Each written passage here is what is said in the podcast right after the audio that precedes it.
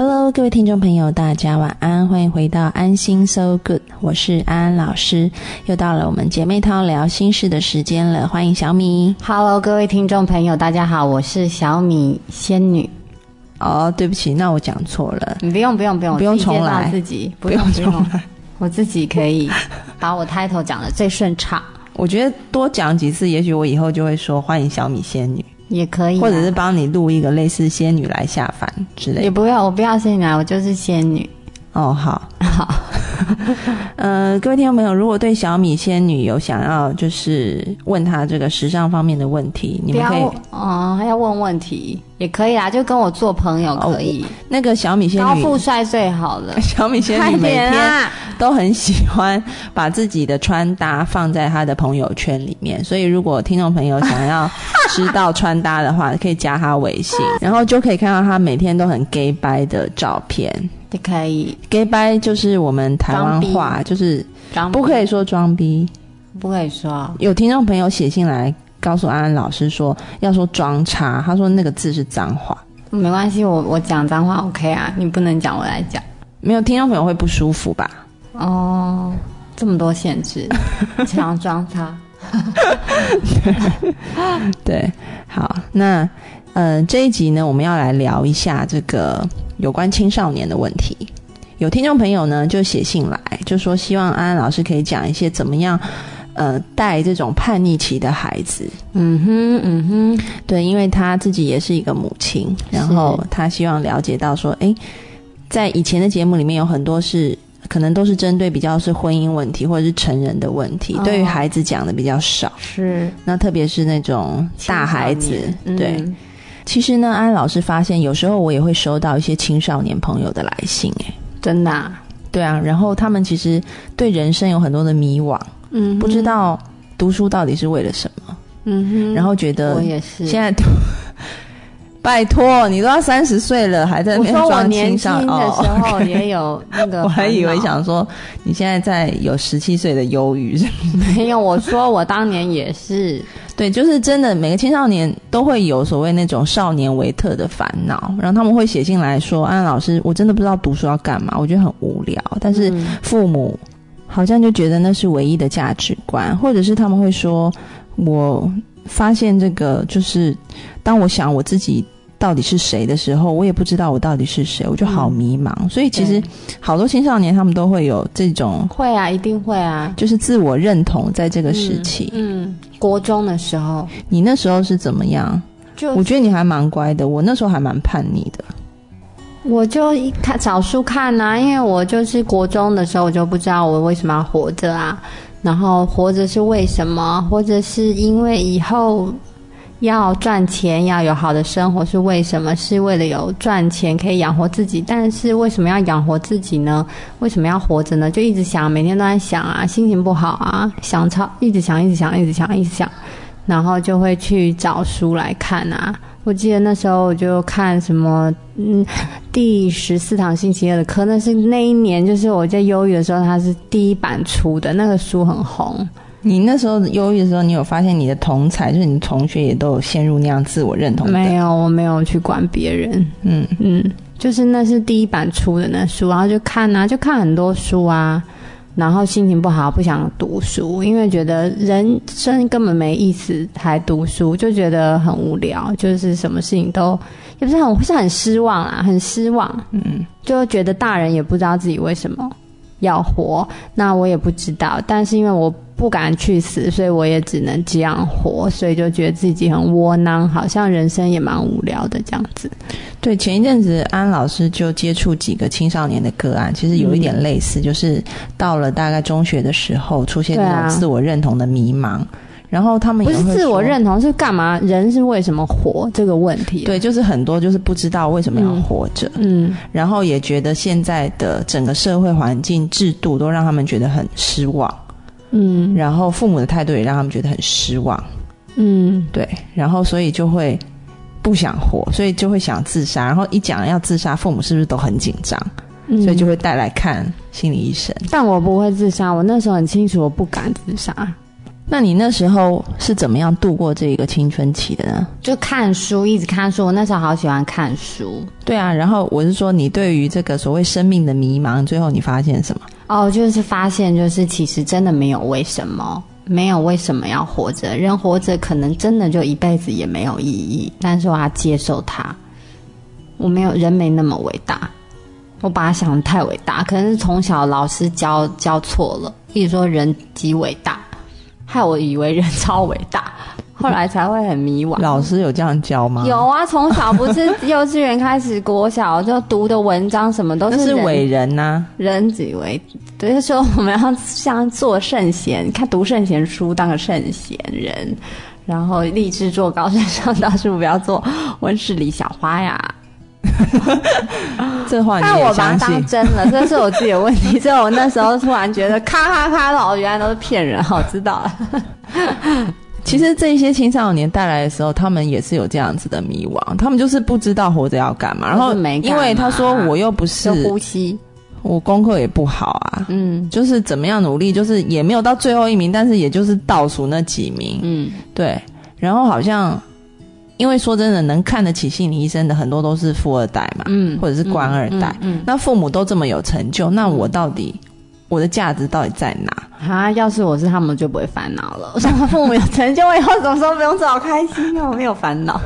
对，所以就看到说这些孩子有这样的困境，然后当我告诉他们说，嗯，你知道生命的意义是什么吗？然后他们就很期待听答案。就是呼吸，我就说没有意义，然后每个人就会很傻眼的看着我。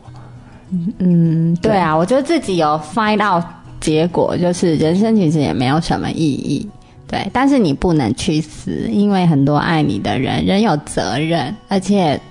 你也没有，我没勇气啊，有人有勇气啊。但是就算你有勇气，你也不能去死，因为这个好重要。就是像虽然人生没有意义，但是在人生的旅途中，你会爱人，也会被爱，那你不可以让很爱你的人失望或伤心，所以你不可以去死啊！去死是最不好的选项。嗯，不可以让很爱你的人失望或伤心，这一点我不见得完全赞同你。但是我是这么想的。但是当我跟他们讲说生命没有意义的时候，他们就我的下一句就是说，所以因为没有意义，所以你可以去创造任何事情，你不会有陷在一个固定的框架里，而且因为没有所谓的意义，所以呢，其实我你就没有，你就没有限制，然后你要做的就是好好的活在每一刻当中。我长大又发现人生其实有意义，长大以后啊，你的意义又在哪？就是体验啊，体验是好大的意义，因为我们活一次就是来世上体验，这是很大的意义。你感受什么是哭，什么笑啊，什么痛苦啊，怎么样伤害别人，怎么样被伤害，怎么样。怎么样痛苦，怎么样又喜悦，怎么样失败，怎么就站起来，这些都是一，这是一个感受，嗯，跟经验。其实就是像我们刚刚说的，就是人生虽然是没有意义，但事实上最大意义就是活在当下，去体验生命这件事就是最大的意义。对对对，所以不不是说你这人不成功就没有意义，或者说你很成功就有意义，意义是随着每一个时刻不同在变，就是你体验。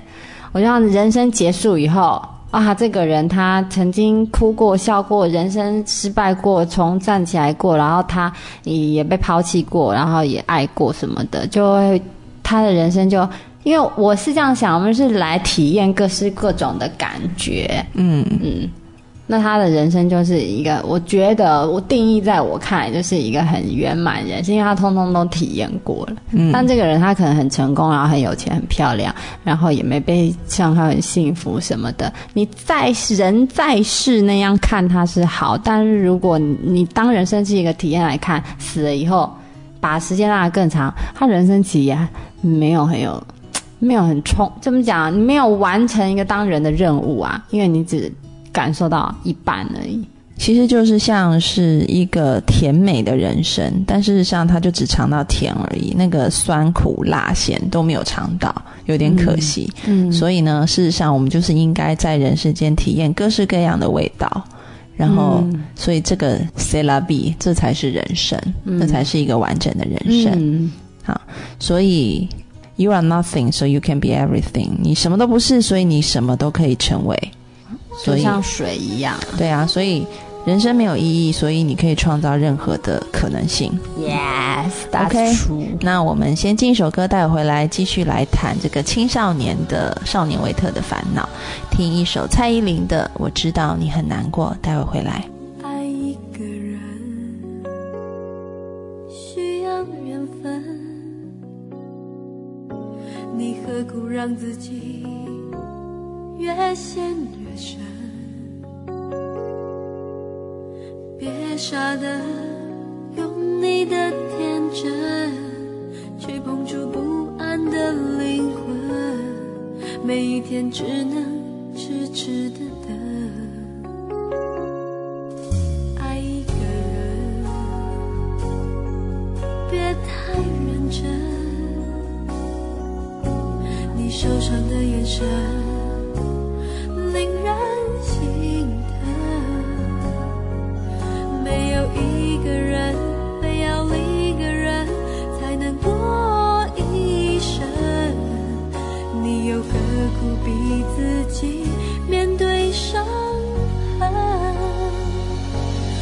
知道你很难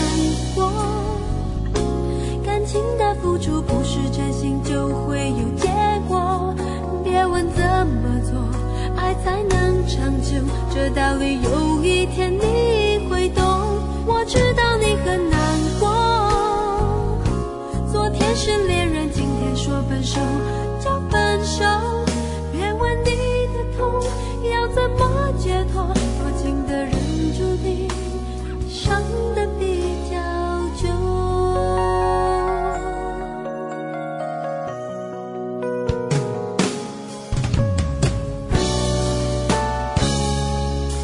爱一个人别太认真，你受伤的眼神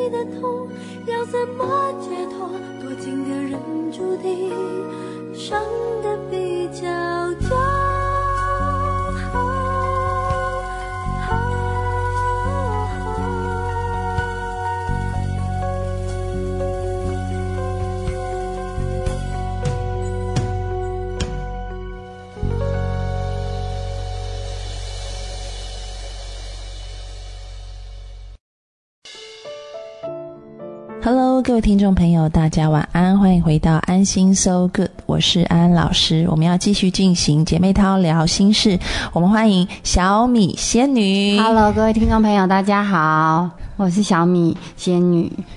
不要这样子尴尬，我就是很自然，每一集都会很自然出场。我真心觉得仙女不适合，我就喜欢人就是做自己喜欢做的事，但是你穿得很 fashion，就当仙，就很仙呐、啊。没有，我觉得仙女是在哦，这不过这是我自己的，嗯，就是好好不要讨论我。现在我们要回答，又是听众回答问题，对不对？没有，我们要继续刚刚的话题、啊哦，因为我们刚刚青少年维特的烦恼，对，刚刚讲了这个是青少年听众写信来，然后安老师跟你们讲，就是到底人生在迷茫。什么、嗯？其实我觉得，其实不用想太多诶、欸，青少年们，因为好多问题是你要体会到好多人生，你才会有答案的。所以你还没有体会过，你当然没有 feel， 没有感觉啊。对，我昨天是时候讨论。我昨天回了一个青青少年朋友，嗯、我就说，就是你应该放松放空去体验生活，嗯、然后不要只是想而已。结果他就马上回我，他就说：“安安老师，所以我用一句歌来形容，就是你给我的建议就叫做不要想太多，对吧？”然后我想说这是什么歌，还是结尾的时候想太多，真的有这首歌，好像马苏慧伦的啊。那结尾来放一下，因为我没有听过，我不知道是不是这首啊，真的有吗？好像是。好，那我们最后来放。然后呢，这一节我想讲说父母要怎么面对青春期的孩子。嗯，其实我觉得呢，呃，我的父母其实给了一个蛮好的示范点。什么点？就是我的母亲跟我的父亲各自给一个示范点，还不错。怎么说？就是一个坏的示范跟一个好的示范。怎么来说来听听？其实我那时候有谈恋爱啊，嗯，就在这个青春期的时候，嗯，应该已经超过青春期了。对，因为我青春期来的很晚，我青春期来的很晚，太快更年期才来。对，我大一的时候才来青春期。对，但是你也不能这样讲，你知道为什么吗？因为我月经也来得非常晚，我高中才来月经诶，所以一般人是小学来月经嘛。哦，是国中，是吗？一般人是国中来月经。小学啊，我是国中小学啊。对啊，就是我非常晚，所以我整个人生都要往后推迟。所以安老师看起来很年轻，就是为什么？因为我现在看起来就是，因为我整个人生有往后延。哦，对。然后那时候呢，就是我交了男朋友，但是我父母很不喜欢。嗯，十八岁交的男朋友非常不喜欢，然后呢，我就跟他们杠上了，因为我父母觉得那个男朋友不上进，然后呃等等等等的缺点。没有钱，对，大学哪会管有没有钱啊？大一家里没有钱，他家哦，大一可能吧，就家里，反正讲了很多很多，就不是他他的不是他不喜欢这样子，对，那那时候就让我觉得想更想要去交这个男朋友。对啊，因为你就是很无聊的青春期叛逆，对，就很叛，就是人家越反对越越要往东，我就越偏往西走，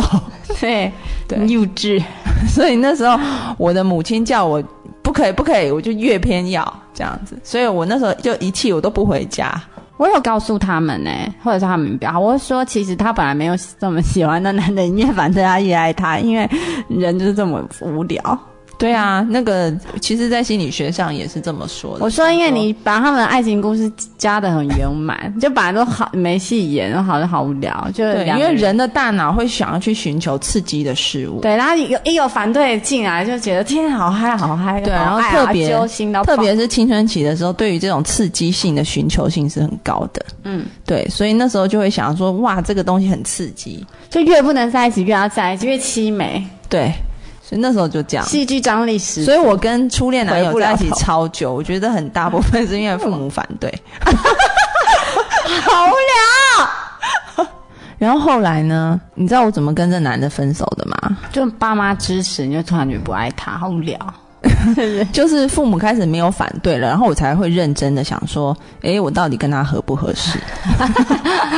因为你知道人的大脑就是会寻求刺激，我刚刚找一点，然后呢你的标的物如果一旦是在处理比如说父母的情绪或者是为反对而反对的时候，你就会忽略掉其实你们适不适配的这个讯息。嗯，所以你要把那个刺激讲到最低的时候，他才会去讨论他跟这个对方的关系。嗯，对，所以很重要的一点就是说，嗯，无论是对于这个青春期，你的女儿或你的儿子交男女朋友，你不希望他们耽误课业，或者是说跟青春期孩子一般沟通的准则都是，嗯，就是你要去接纳他们所做的任何事情，嗯，了解，然后给予很多的爱，嗯，你可以把这个分析讲给他听，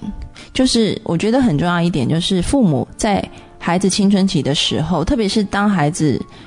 十五岁以后开始，你就不要把他当你的孩子，你就把他当你的朋友。嗯，因为从青春期开始，我们会寻求的是朋友的认同，嗯，朋友的意见，但是你不太会想去听爸妈的意见，嗯，你会觉得那个都是 cliché， 就是都是老生常谈，嗯，是老掉牙的东西，嗯，然后他们不懂，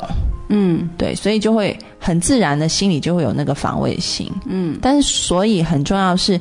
如果父母在青春期的时候还是用一种好像我比你懂，我我走过的路比你走过的，哎不对，讲反了，我走过的桥比你走过的路多，我吃过的盐比你吃过的饭多的话，孩子是会很反感这种事情的，嗯，所以应该是你就把孩子当成你的朋友，嗯，就好哥们、好姐妹，或者是就是。把他就是我看到很多一些父母很会跟小孩沟通，就会叫小孩教他的事情。对，就是你跟朋友之间，你也会希望朋友教你一些事情嘛。嗯，就是一种平起平坐的关系。嗯，然后很多事情是或者是故意显得自己很幼稚，然后问他该怎么办。很多父母都是这样，我发现很多很成也不是很成功，就是很和谐的家庭关系是小孩好成熟，然后父母像小孩一样。嗯，你没有看过那种嘛？然后他们就会聊天，然后他就说不要吃冰的啦，就骂妈妈，然后妈妈就好听话，这样就很很很开心，就是。很多这种父母很幼稚、嗯、小孩很成熟的那种组合好像都配得很好，因为其实小孩在这个阶段他会想要当大人，嗯，对，他会想要去展现他自己，嗯，那所以我觉得父母在这时候你真的是要把自己很多很多的意见，嗯，对，你不要用一个指导性，然后他就会说哥哥怎么办什么什么的，就好像是比自己小孩还要幼稚一阶。对，可能你心里面看到，可能你心里面看到孩子这样做，你真的觉得不对劲，这样做不对。嗯，对，但是你不要用一个指导性的态度去跟他讲话。嗯，对，你就是可以说，诶，其实我觉得我有另外一个建议耶，你可以听听看，嗯，我觉得怎么样怎么样齁，可能会更好一点，不过我觉得你的想法也不错，你可以衡量一下，嗯，权衡一下，嗯，这样让孩子觉得说你不是硬要我这样做的，或者是你就是觉得我的想法很差的，嗯，你要让孩子觉得说他的想法也很好，然后父母的想法也是可以拿来参考的，这样子他自己会去权衡，嗯，对，我觉得这个就是对待青春期孩子的一个重点。嗯，然后另外一个很重要的重点就是，你一定要给予他们很多很多的肯定跟赞美。嗯嗯，前一阵子有父母带青春期的孩子来找我，因为他们对于孩子这个轻度忧郁症呢，他们就希望可以接受治疗。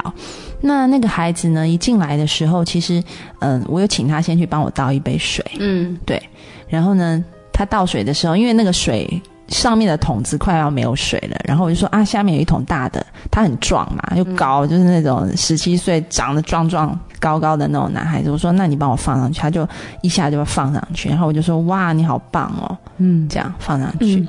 然后后来坐下来以后呢，我就开始跟他聊天，然后聊到一阵子以后，我就说诶，我看到你身上有好多的优点，我就开始跟他讲，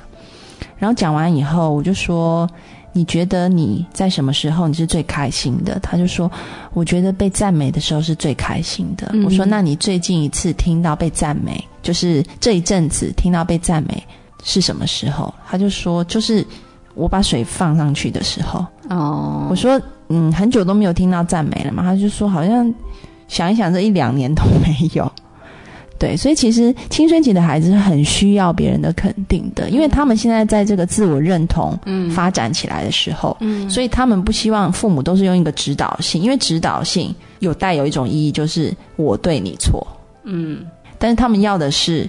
我是有价值的，我是对的，我的想法是可以被尊重的，他们很需要这个，所以给他们赞美跟鼓励，会让他们跟你的整个关系是更拉近的。嗯哼，对，你他试图去找寻你孩子身上的优点，然后赞美他，嗯，然后呢在平常生活里面如果你有任何的事情试着跟他讨论，用一个朋友的身份，嗯，我相信这对你跟青春期孩子的关系一定会大有帮助。是的，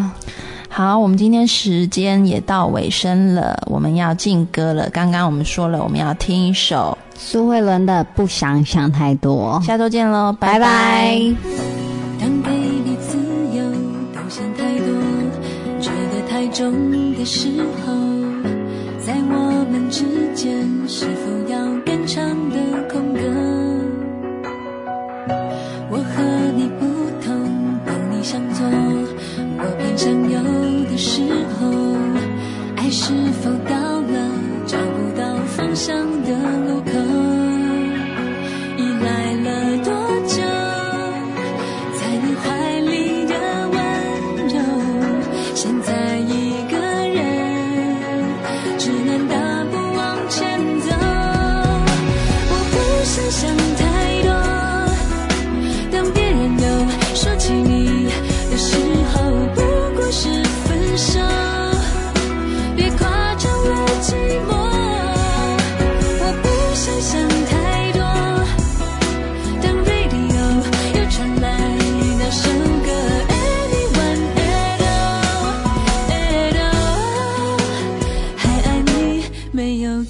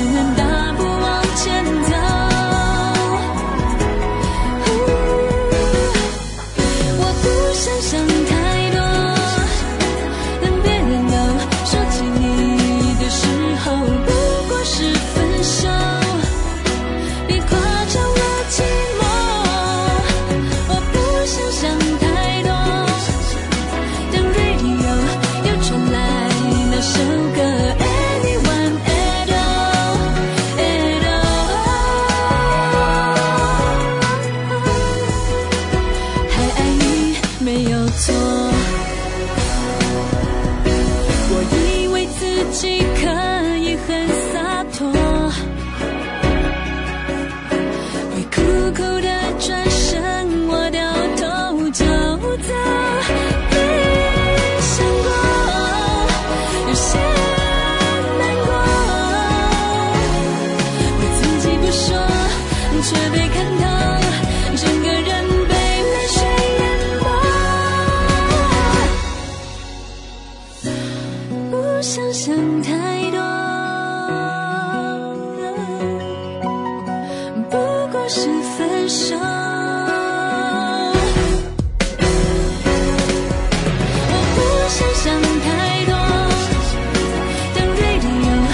真爱的生活。